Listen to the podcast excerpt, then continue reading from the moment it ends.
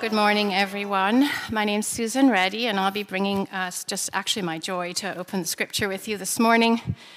I love preaching God's word. um, but before we begin, will you bow your head and pray with me?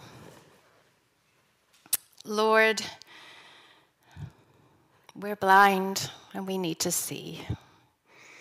And so, Lord, this morning we ask that you would open the eyes of our hearts so that we can see you high and lifted up, shining in the light of your glory. Help us to see you. Speak to us this morning, we pray, Lord. We're listening. We need you. We pray this in your name, Lord Jesus. Amen.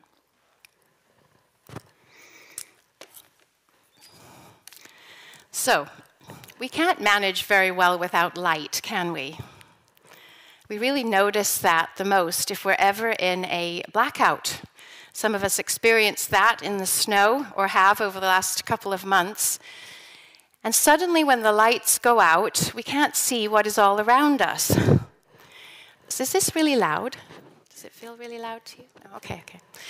Um, we can't see what's there all around us. And so, um, as we get up and grope around, trying to remember where we left that flashlight or maybe a candle, we bump straight into the furniture or trip over something because we forgot it was there.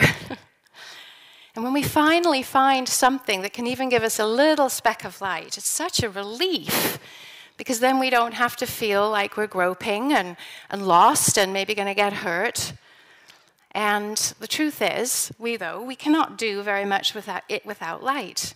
We can't really, even when we find that little speck of light, we still really just can chat maybe. We can't make food, we can't study, we can't do our work, we can't do anything.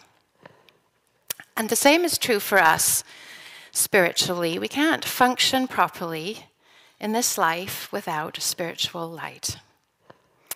Without spiritual light, we are actually blind spiritually, blind to some truths that, are, that we're just not aware of, blind to our sin, blind to how to manage our guilt and shame. It can overwhelm us. Um, blind to our purpose. We don't even really know why we're here. Living in spiritual darkness leaves us groping around, doesn't it? Without the spiritual light, life seems empty, uh, meaningless, and hopeless. And so in his gospel, John wants us to know that Jesus is that light. In fact, actually, he is the exclusive source of spiritual light. And at the beginning of his gospel, remember, he's told us the whole reason he's given us this book is so we would we can believe. He told us that Jesus came to earth to bring the light of God into our spiritually dark and dying world. Last week, Mike took us through a wonderful unpacking of Scripture where we saw that what Scripture helps us to understand the symbolism of light and darkness in the Bible, but also to understand this metaphor of Jesus as light. And so this week, we now come to a chapter 9 of John where he gives us a, an actual illustration to show us what it means that Jesus is the light of the world by giving man sight who was born blind. So let's look at these verses together. If you have a Bible, please open it, or you can follow along with me up there. So, in verse 1 to 2, we heard already from uh, Heather, but let's go back here. As he went along, he saw a man blind from birth. His disciples asked him, Rabbi, who sinned, this man or his parents, that he was born blind? Now, just so you understand why they asked this, contemporary Jewish belief was that there was this cause and effect relationship between sin and suffering. So that if somebody was suffering, it was due to either the fact that the person sinned or their parents sinned. We see this as early as the book of Job, where his comforters come along and tell him, just admit you sinned. Now, this is not really a very compassionate question, is it? Um, but Jesus does engage with it to teach his disciples that neither, and so he says, neither the man nor his parents sinned. But this happened so that the works of God might be displayed in him. Now, we could actually spend all morning on just these verses because it really un- uh, kind of exposes for us the age old question that so many people ask why does a good God allow suffering? And you know, the Bible does teach there is a relationship between sin and suffering. It tells us, though, that there's suffering in the world because we live in a fallen world. It is not necessarily our own personal sin. It is not necessarily a cause and effect relationship, but that sin came in because of Adam and Eve's disobedience, and with it came catastrophic suffering. It wasn't God's plan that we would suffer. When we sinned, it destroyed our relationship with God, with each other, and with our world, and so our world is not as it should be. So now life is hard, it's dark, it's painful. There's sickness, there's natural disasters, death, disease, pain. So, yes, there is suffering in this world because of sin, but it's not always a cause and effect relationship. Some is, for sure, but not always. And so Jesus turns the table and he talks. Now, instead of talking, trying to crack their brains open, trying to figure out why this man is suffering, he wants to talk about God's good purposes in it. And he basically says that the works of God can be displayed. In other words, the glory of God can be displayed. The truth is, God is in control of everything in our lives. And in all things, he works for the good of those who love him. He can even take our suffering. This is the amazing thing about God. He can even take something incredibly painful, and if we allow Him to, He can bring something great, greatly good out of it. And God can be so glorified on it, in it. And you know, the truth is, there's some things we can only learn in the midst of suffering. when have you most had the strongest experience of God in your life? Was it when things were going well or when you were going through difficulty? We may pray for healing or a way out, but more majestic work happens as more Christ formation happens in us. When He doesn't heal or give us a way out, but He sustains us in it, we experience God more. Other people see God more in our lives, don't they? And so, one thing though is we must understand our suffering does not mean that God has abandoned us or does not love us, and that is what we're tempted to think, isn't it? When you're suffering, know this truth God sees you and he wants to help you. And so that is exactly what Jesus is going to do. You know, in these verses, the disciples saw a sinner. Jesus saw a man in need of help, didn't he? So he goes over to help him. And he says in verse 4 and 5 as long as it's day, we must do the works of him who sent me. Night is coming when, I, when we can work no more. While I am in the world, I am the light of the world. Night is coming. Now, Mike did talk about this last week, so very briefly, this just means that Jesus is going to go soon. Jesus, the light of the world, is going to leave. He's going to go and die on a cross for our sins. And so while he's still here, he needs to do the work of the Father. And so he's going to go now. He's not going to leave this man a subject of theological debate. He's going to go and help him. So he goes over, and interestingly, he doesn't just say, have sight, and suddenly he has sight. He actually does something unusual. He spits on the ground, makes mud, puts it on his eyes, tells him to go wash in the pool of Siloam. Siloam. The man was not passive in the miracle, was he? He was going to be God was, Jesus was going to get him to be an active participant. He had to trust and obey in order to be healed. Very interesting. And he does. He believes Jesus, somehow makes his way to this pool, washes in it, and lo and behold, this man who's never seen before gets his sight.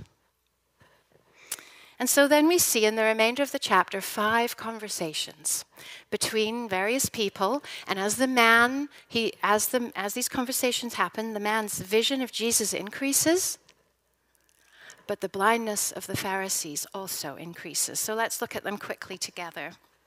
The first conversation in verse 8 to 12 is between the man and his neighbors. And they basically are not in agreement that this was the, actually the man who they knew who was blind and that used to beg on the corner. So they're arguing with each other. And so he insists, I am the man and then they say to him, Well, I mean, okay, then, so how did you get your eyes opened? And he replies in verse 11 The man they called Jesus made some mud, put it on my eyes. He told me to go to Silo- Siloam and wash. So I went and washed, and then I could see. Notice in these verses, what does he call Jesus? A man. That's all he knows is he's named Jesus, and he is a man. So then the next conversation in verses 13 to 17 is between the man and the Pharisees. So apparently, this was such a great miracle. The people drag him off to the Pharisees to, uh, I don't know, show them, get, I don't know what they wanted from the Pharisees. but instead of being uh, ex- extremely happy for this man that he could finally see, they were divided. Some of the Pharisees actually were really not very happy because Jesus had healed him on a Sabbath. Now, um, you know, Sabbath was um, originally given sorry, originally given by God to his people as a gift. He gave this to people who had been in slavery all of their lives, never got to rest. A day of rest, a day to trust Him, a day to focus on Him. But the religious leaders had taken this and added so many man made rules that they'd actually ruined the Sabbath. They'd made it such a burden, and now they're so focused on those man made rules, they can't even see God Himself standing in front of them. And so um, they don't believe it, but a few did. They said, um, well, you know, it must be because how can a sinner heal somebody born blind? And so, um, next conversation then. Oh, so then they turn to him and they say, So what do you say? You're the one he healed. And what does he say? He says, He is a prophet. So he's moving along in understanding. In the next conversation now is between the Pharisees and the man's parents. So that's in verses 18 to 23. Now, these Pharisees, some of them actually refused to believe he was even born blind. And so they drag the parents before them and, and ask them three questions. They say, first of all, is this your son? Is this the one you say was born blind? And how is it that now he can see? And so the parents are like, Yes, he's our son. Yes, he was born blind. But um, as for how he can see, ask him. He's old enough. it's like they're kicking him under the bus, right? And, um, you know, actually, John explains to us why they say that. It's because they're afraid. These Jewish leaders have already decided that anybody who acknowledges Jesus as Messiah is going to get kicked out of the synagogue. That was a terrible thing to be kicked out of the synagogue. And so they say, Go ask him. And you know, I think John gives us this so we'll feel you know, maybe sorry for them, understand their parents, but also I think to see the courage of this man born blind because of the next conversation. So the next one happens between the man and the Pharisees in verse 24 to 34. They summon him back to cross examine him, but really they want him just to deny Jesus. They say to him, Give glory to God by telling the truth. We know this man is a sinner. This is like saying to somebody, Put your hand on this Bible and you know, agree to tell the truth, the whole truth, and nothing but the truth. the irony is they don't want the truth. It's right there in front of them. They've already decided. And so um, they say to him, basically, uh, swear to tell the truth. And so rather though than giving into their power their authority. I don't forget, these were the most powerful, most well educated men in Israel.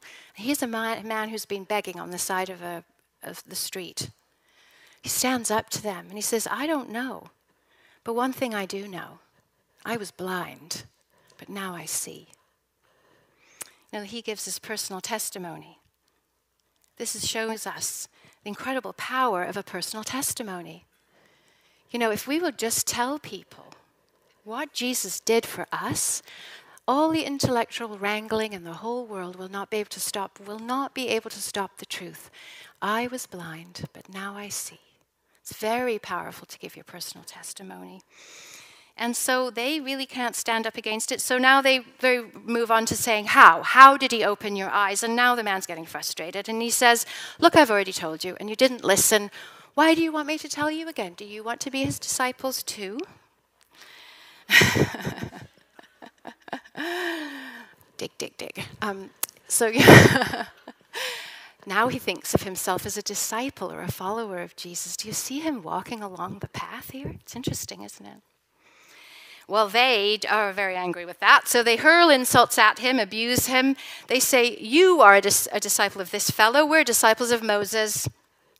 We know that God spoke to Moses, we don't even know where this fellow comes from. And the man says basically, if this man were not from God, he could do nothing. Nobody's ever heard of opening the eyes of a man born blind. Now, just this Pharisees, because they can't really argue anymore, they resort to uh, most people who really have no argument anymore anger. They kick him straight out of the synagogue. Now, you know, for us, that doesn't sound like a big deal. We think, just go to another synagogue, man, it's okay. but to be kicked out of the synagogue is to be kicked out of Judaism, it's to be excommunicated, it is to be cut off from all your friends, your family, and your support systems. This was devastating. This is why the parents were so scared. this is what happened to the man for standing up and saying he was a disciple of Jesus. So, what does Jesus do? He comes and finds him. He hears that this man has been kicked out of the synagogue and he finds him. And you know, it's no accident that in the next part of the scripture, John talks about Jesus being the good shepherd who comes and gathers his sheep to himself. That's what Jesus does. He knows he's been kicked out. And so he finds him. And when he finds him, he says, This is the, the last conversation. Do you believe in the Son of Man? And what does he say? He says, Tell me who he is, sir, so I may believe in him. And so in verse 37, Jesus basically says to him, He's the one talking to you. You have seen him. I'm the one speaking with you. I'm the Messiah. That's what the Son of Man was. It was a way of referring to the Messiah, the long awaited one who would come to save all of Israel, all people, from their sins. And so the man believes him. In verse 28, he says, Lord, I believe, and he worships him. This poor man had step by step followed the light of Jesus. So, first his eyes were opened, and then he followed the evidence as God illuminated his mind. So, he moved from thinking Jesus was a man to a prophet, to saying he was a disciple, to acknowledging he was from God, to finally worshiping him as God. Jesus had opened his eyes, not just so he could see physically, but so he could see spiritually and believe. But the Pharisees, they had the same light, didn't they? Actually, they had more light. They knew the scriptures. They were the most educated in Israel. They knew all of the Old Testament prophecies that talked about what Messiah was going to be like, including the prophecy that said, the prophecies that said he was going to give sight to the blind. But because Jesus didn't look like what they wanted or expected, they refused to look at the evidence in front of them, and their minds became more and more entrenched in dark, blind unbelief. Okay, so how are we to apply these verses to our lives then? Well, before we think about how Jesus brings light into our lives, let's think about what light does in general in, in the world, in our life. Light allows us to see, right? There would be no such thing as sight if we didn't have light. Light reveals. It reveals a path forward. It reveals the way to go. It reveals to protect, to guide. Light exposes what is hidden. Have you ever noticed when you turn over a piece of wood in the backyard, if you're a gardener and you come across a piece of wood, if you turn it over, all those wiggly worms are there? and they go skittering off because creatures of the dark don't like the light. It's exposing, isn't it? Light also grows things. Plants need light to thrive, to grow, to be nourished. The same light that makes those wiggly worms or creatures run grows a seed into a beautiful plant. Light also brings a sense of hope and safety and security, doesn't it? If you're walking along a path and you don't really know where to go, and suddenly you see a light in front of you, and you think, oh, that's where I can go for safety. That's where I can go. It's my home. I'll go there. So let's look at how Jesus does those things in our lives, shall we? First and most important, Jesus' light allows us to see him. Know, Jesus performed an amazing miracle of grace in this man's life, didn't he? Giving him sight. This man was born blind. Close your eyes just for a second. Just do it. Humor me. That's all that man had ever seen since the moment he was born. Never, ever had he seen anything other than that.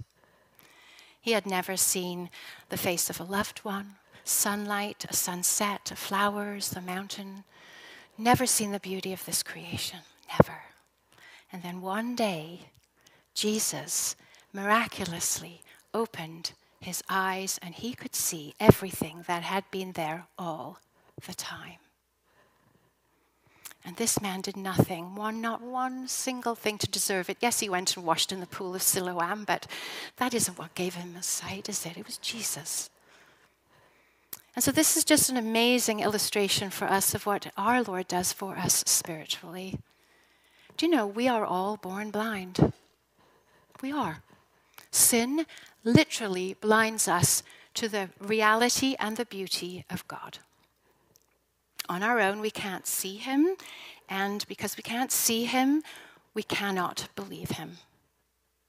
If we maybe have an inkling that there might be a God, we think of him as far away, as cruel, waiting to judge us or punish us, and so we hide from him.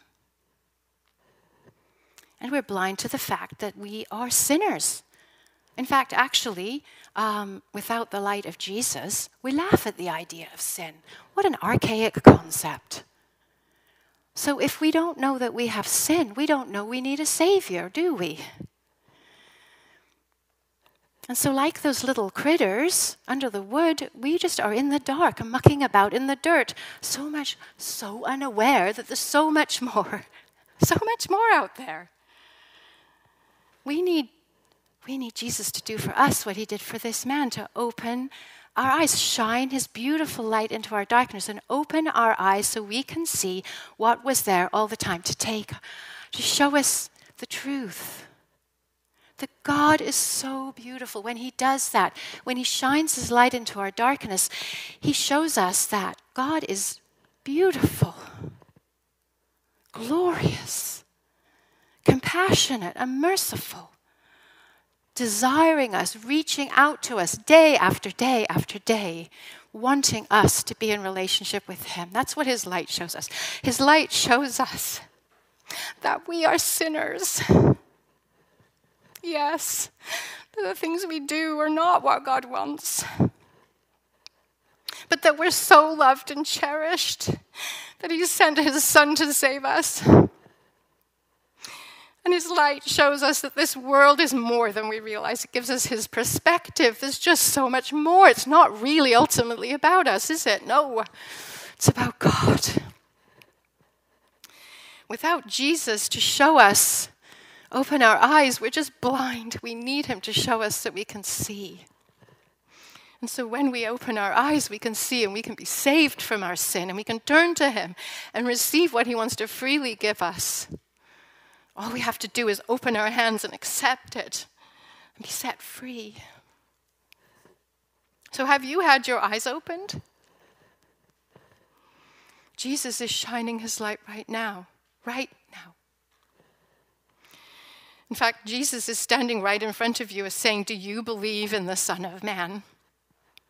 Do you believe I'm the Messiah? Do you believe that I didn't just die on the cross for the sins of the world? I died on the cross for the sins of Susan. I died on the cross for the sins of you. There is enough evidence. Will you follow it? You have a choice. You can follow it like this man did and open your hands and your heart to him. Say, Lord, I believe and worship him and receive forgiveness. Or you can say, No, uh-uh, I don't, you don't look like I expect. You're not what I want. I have too many questions and I just, I'm not going to believe and stay in the dark. You have a choice today. The second thing we see in these verses is that Jesus' light allows us to see right paths. Jesus guided this man along the path of truth until he came to believe the truth, didn't he? And so Jesus' light does that for us to do. His light reveals, reveals, just like physical light shows us the way we should go, his light reveals to us the way we should go, God's paths. Because God's paths are the paths where we will thrive and flourish, not dead end paths of sin. That's where a whole world of hurt is waiting for us. Might feel good at the moment dancing along that path. When we get to the dead end, it's very, very painful. And so Jesus does that. He lights the way. And so, how does he do that today? Well, he does it through his Holy Spirit and through his word. Jesus is not with us physically right now, is he? But he does live inside of us when we know him by his Spirit, God himself. And so he illuminates our minds. He speaks to us. As we open our word, he allows it to make sense to us, shows us how it applies personally to us, to guide us, to um, protect us, to comfort us, encourage us, yes, and correct us back onto the right path.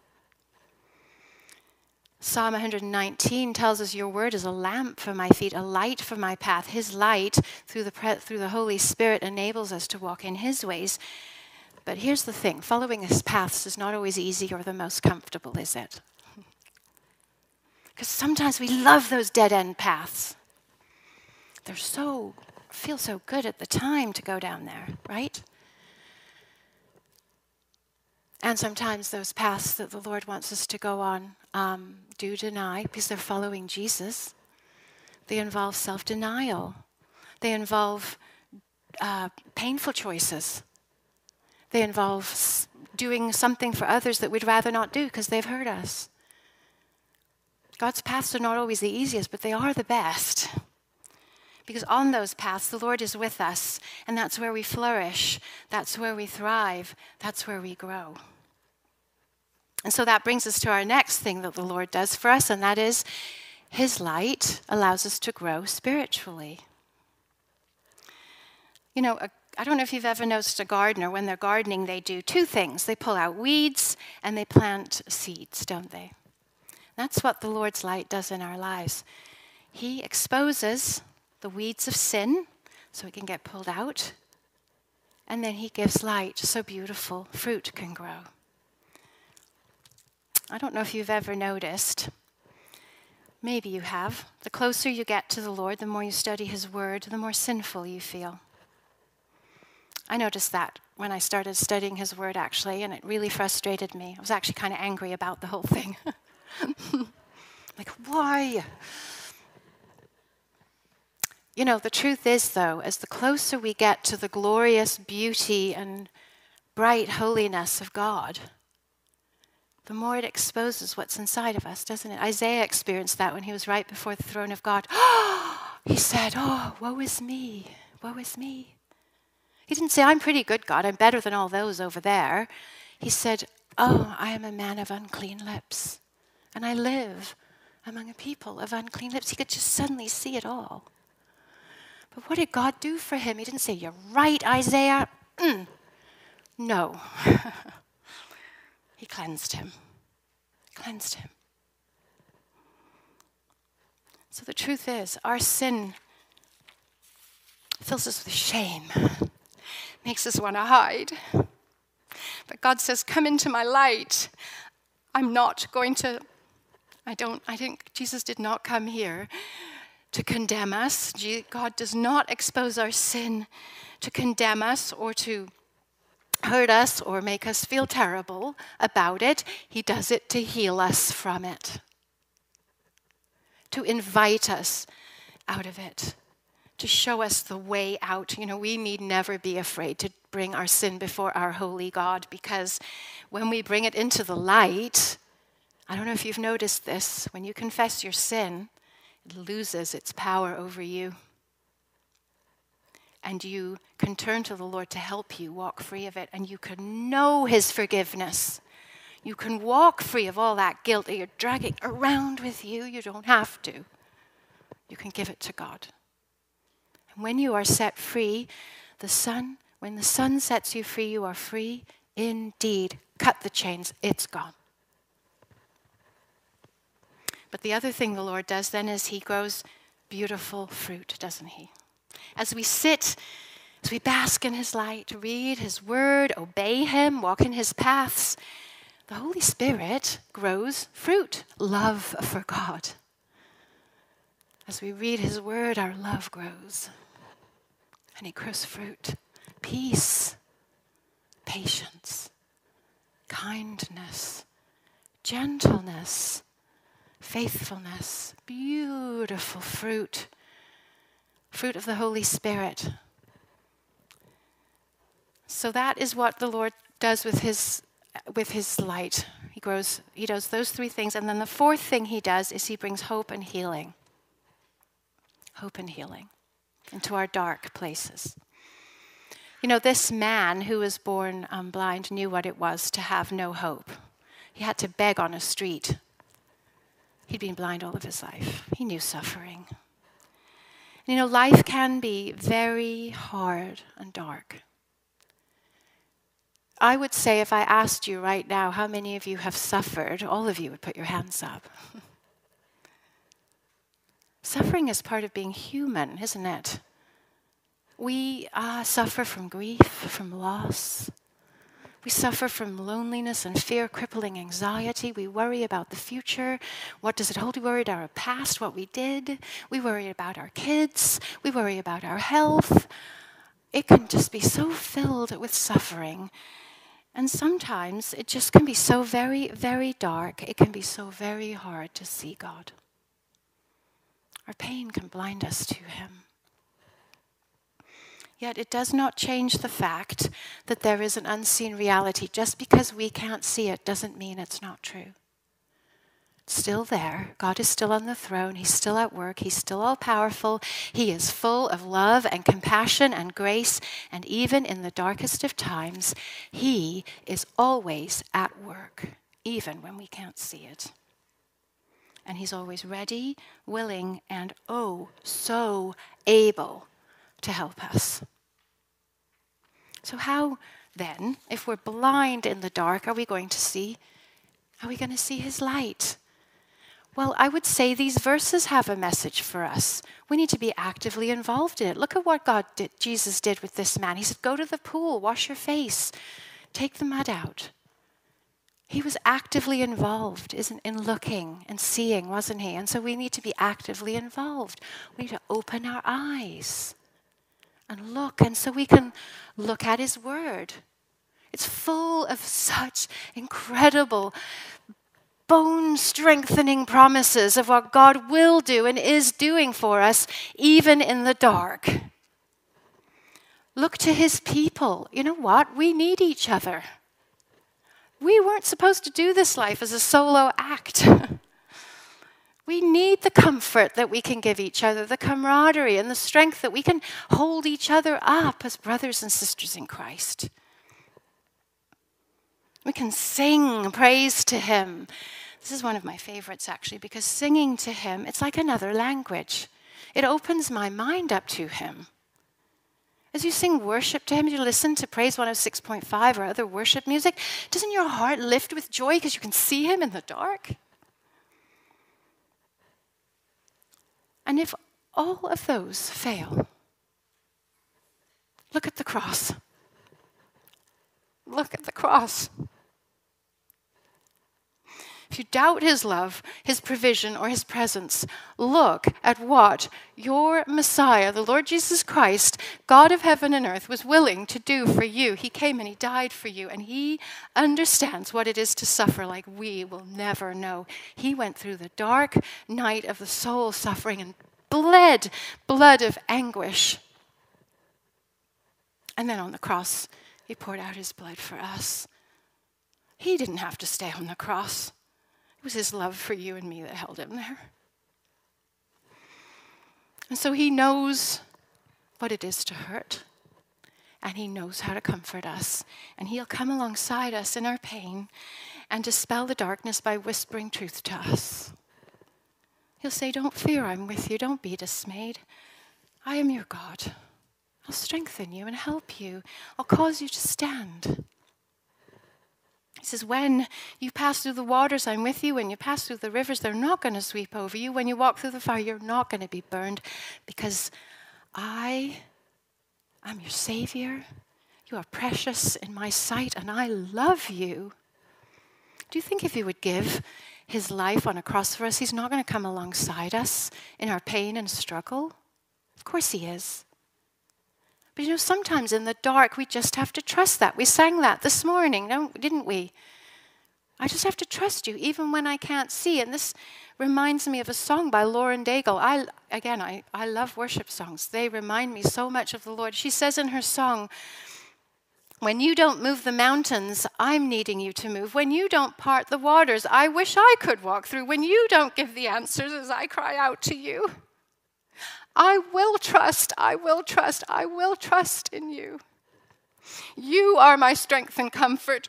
You are my steady hand. You are my firm foundation, the rock on which I stand. We may not be able to see him in the dark, but he is there and he is with us and he will comfort us. And you know, one day, if we keep on going, keep on holding on, we are going to see him face to face. Even if we actually fall down, we're still going to see him face to face. He promises us that one day he's going to come back. And we won't have to use the eyes of faith to see him, we can use our actual eyes to see him. Hallelujah! He's coming back. That is our hope in our darkness, isn't it? This is not all there is. This is just the cover page. Real life happens when Jesus comes back. And then every pain, every suffering, everything we cried, it will be we won't even hardly remember it in the light of His glory and His grace.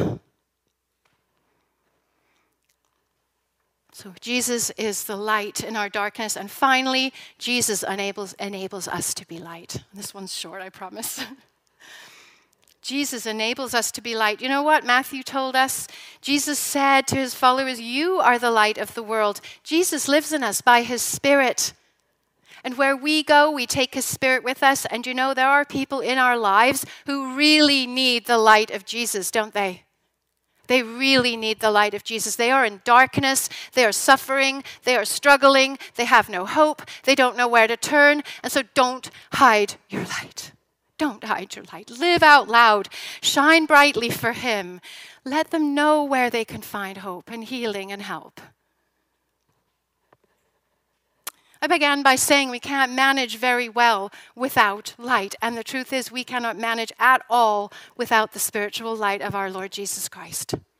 So let me ask you this How are you responding to the light of Jesus? Are you running from it or are you running to it? Will you run to it? Will you run to Him? Run to Him. And where do you need His light?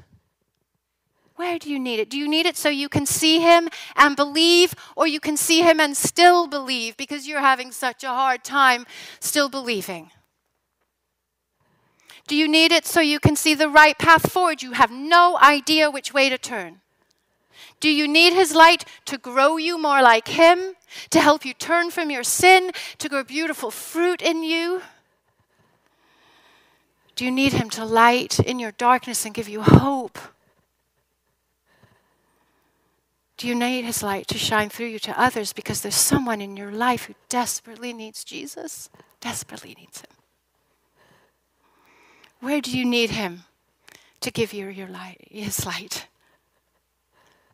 Whatever you need, ask Him for it because He is the light of the world. He came here for you because He loves you.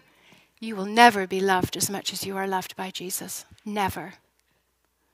And He wants to give you light to help you live. Just ask Him.